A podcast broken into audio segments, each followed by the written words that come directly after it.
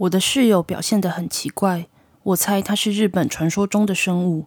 会写下这个故事，是希望我的经验能帮助到其他人。我得承认，这个故事很不寻常，也知道大多数人不会相信这个故事。但至少我能够看着镜子中的自己，知道自己已经尽己所能保护无辜的人们。为了说明清楚，我会从最开头开始说起。那时候我第一次见到惠美子，第一次见面是在我家前门。几天前。我在克雷格列表上发文寻找室友。我并不想和别人共享居住空间，但我还是学生，家人也没办法负担我的学费或房租，因此我得想办法开源节流。由于我刚跟男朋友分手，所以需要有人分担他那一半的房租。我的公寓在巴黎，有两间卧室，交通便利，附近还有许多商店。刚发文没多久，我的信箱就快被塞爆了。老实说，我不打算全部打开，我不想花上好几个小时，甚至好几天看完这些讯息。因此呢，刚开始我采用了先到先赢的方法，但效率不佳。我不知道是大家太懒，还是这间房让大家真的很有兴趣。我打开的每封信长得都一样。嗨，我刚刚读到你在克雷格列表上发的广告，我很有兴趣，期待您跟我联络。一直读类似的东西。我很快就感到无聊，因此我去厨房拿了些零食，倒了杯咖啡，好让我继续进行着乏味的任务。当我回到笔电前，我注意到有封新邮件，并被信箱地址吸引了——柴田惠美子。我之前没有看过这个地址，但一看这个名字，就知道寄件者是名日本女性，这让我迫切想看看这封信。打从小时候开始，我就深深着迷于日本的一切事物。我对日本的历史文化与美食充满热情，喜欢到我慢慢学习着日文，计划未来某天可以到日本旅游，踏上这个我从未去过却满怀爱意的国家。我很快点开邮件，一面祈祷这封信不会让我失望。的确没有，这封信很长，但写得很好。读完这封信，我了解了惠美子的许多资讯。她二十四岁，只比我大一点。他来到巴黎是想要就读这里的艺术学校，因为对他来说，这个国家最能体现艺术。这点让我很开心，因为他和我一样喜欢彼此的国家。最棒的是，他在信里附加了一些自己的照片，是他在日本不同地区旅行时留下的记录。我震惊于他的美貌，他很高，他的眼睛和笑容都很美，而且看起来非常友善。最引起我注意的是他的头发。令人叹为观止，又黑又浓密，长至他的大腿。其中一张照片里，他身处森林之中，赭色的树木与飞舞在他四周的树叶，无疑暗示了季节。而他的长发飞扬，仿佛拥有自己的意识。我读完他的信件，一遍又一遍浏览那些照片，我更想认识他了，甚至想怎么说，成为他的好朋友，与他分享相同的兴趣。我回复日期和时间，请他来参观这个公寓，而他答应了，让我非常的开心。这天终于来了。打开门后，我很惊讶地发现他比照片里更美，也更友善。我带着大大的笑容欢迎他，并很自然地聊起天，仿佛已经认识多年。他流畅地说着法文，虽然有点口音，但只让他显得更加迷人。之后，我带着他参观公寓，他很喜欢这里。而这就是我跟惠美子成为室友的经过。从那之后又过了几年，正如我想的，我们的友谊只增不减。惠美子很好相处，与她同住非常愉快。她会分担家务，她很独立。更棒的是，她不介意花上好几个小时跟我聊日本的事。她会介绍她的出生地，那是在长野县里的一个小村落。但我最享受的是他每天准备的餐点。他喜欢下厨。但奇怪的是，他是个小鸟胃。我常常跟他开玩笑，说他的食量就跟他的嘴巴一样小。他也很幽默，总是会为此大笑，然后说：“按照这个逻辑，我会吃那么多，肯定是因为我有个大嘴巴。”截至目前为止，我猜你应该很疑惑，这些跟我要给的警告有什么关系？嗯，等你听完剩下的故事，一切就会揭晓了。因为惠美子是个这么棒的人。所以有件事一直让我觉得很奇怪，她没有办法维持关系。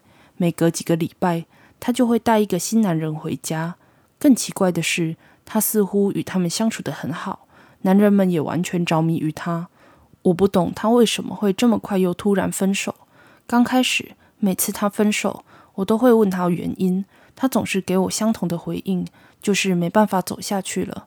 他每次都看起来很不自在，因此我不再问了。过一阵子，我终于发现他的感情无法持久的原因。事情发生在假期中，一如往常，我决定回老家一趟陪陪家人。我把我的计划告诉惠美子，她看起来很难过，但她很快就笑着说：“这样她就可以在客厅半裸，一边画画一边大声放古典乐来听。”我回老家和家人度过美好的时光，但把惠美子一个人丢在家，让我感到内疚。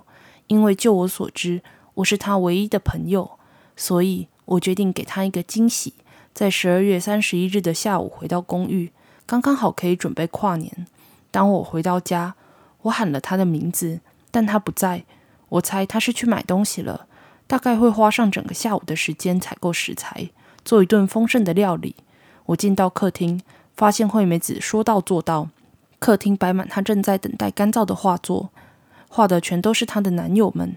我刚开始觉得很怪，但每个人都有自己与前任道别的方式，不是吗？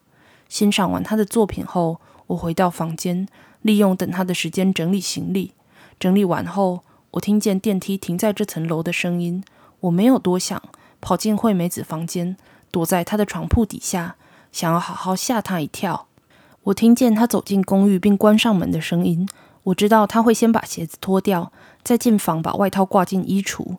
那时就是我跳出来吓他的最佳时机。当我准备好要跳出来，我从他床边历镜的反射发现惠美子和一个男人一起进来，并热情相吻着。那是艾利克，我离开前就在和惠美子交往的对象。我整个人动弹不得，我不知道该怎么办。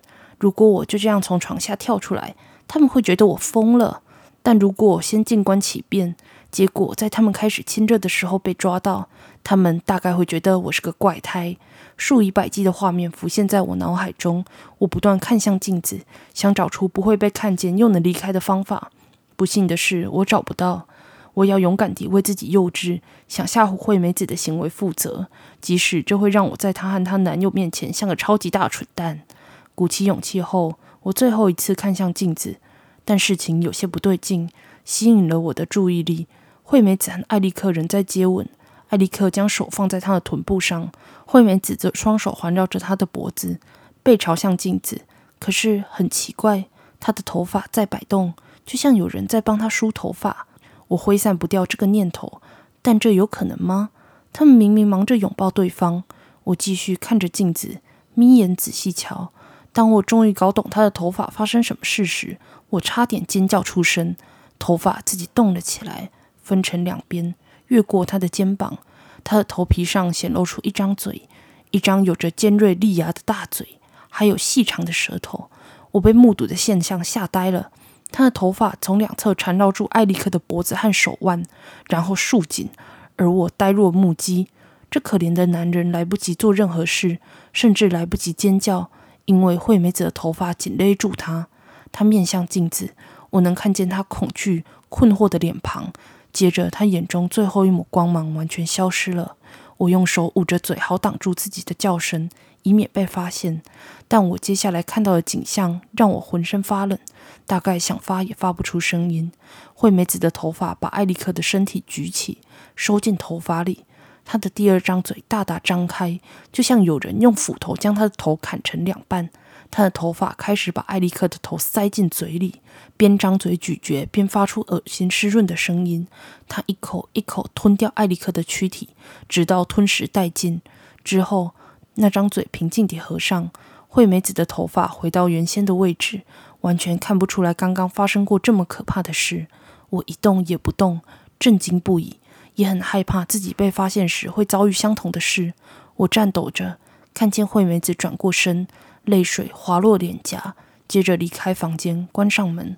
我继续躲在床底，祈祷她不会进到我房间，发现我提早回来了。分秒如年，我的心脏剧烈跳动，脑袋中不断重播艾利克死去的画面。我听见前门打开又关上的声响，惠美子离开公寓了。我连忙离开她的房间，进到厕所里，泼水到脸上。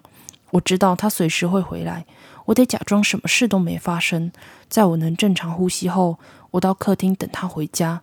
虽然我更想要逃离这里，永远不再回来。当他到家，他看起来真的很开心能见到我，但他问我回到家多久了，问了好多次。当然，我说谎了，我不知道自己怎么办到的。但我顺利和他一起跨年，然后才告诉他我累了，想回房间休息。整个晚上，我都在网络上搜寻一样的经历。我想，我知道惠美子的身份了。造访完某个网站后，我认为她是二口女。二口女是美丽的女性，有着一张小嘴以及和嘴一样小的食量。然而，在她脑后有个藏在头发下面的大嘴。虽然她似乎食量很小，甚至不用吃东西，但那张在脑后的嘴巴一直很饥饿。这个第二张嘴拥有自己的意识。会对女子低喃可怕的话语，他会威胁她、羞辱她，并且不断要求进食。在被喂饱前，他会发出刺耳的声音，让女子受到这诅咒折磨，遭遇几乎无法承受的痛苦。这张嘴还能控制他的头发，环绕住猎物，再把猎物铲进嘴中。这张嘴能自给自足，而且能吃下非常大量的食物。读完这篇文章，我想起在他的第二张嘴把艾利克吃掉后。惠美子哭了。惠美子得为她脑后的怪物寻找食物，否则她就会被折磨。现在我懂了，并为惠美子感到难过，而非恐惧。我知道她为什么总是这么友善可人。那个使用她身体的怪物逼她做出这么多可怕的事，而她试着弥补。我不能就这样丢下她，让她独自承受痛苦。我是她唯一的朋友，而且我爱她。如果她真的想要伤害我，她早就动手了。况且他似乎只对男人下手，尽管我不是很确定。总之，就像我说的，该担心的不是我，而是你。惠美子这个暑假打算去好几个国家旅行，所以请小心。如果你见到一个年轻美丽的日本女性，有着柔顺的长发，而且食量很小，请不要接近她，因为她这么温柔，这么贴心。当你留意到她是二口女，一切都太迟了。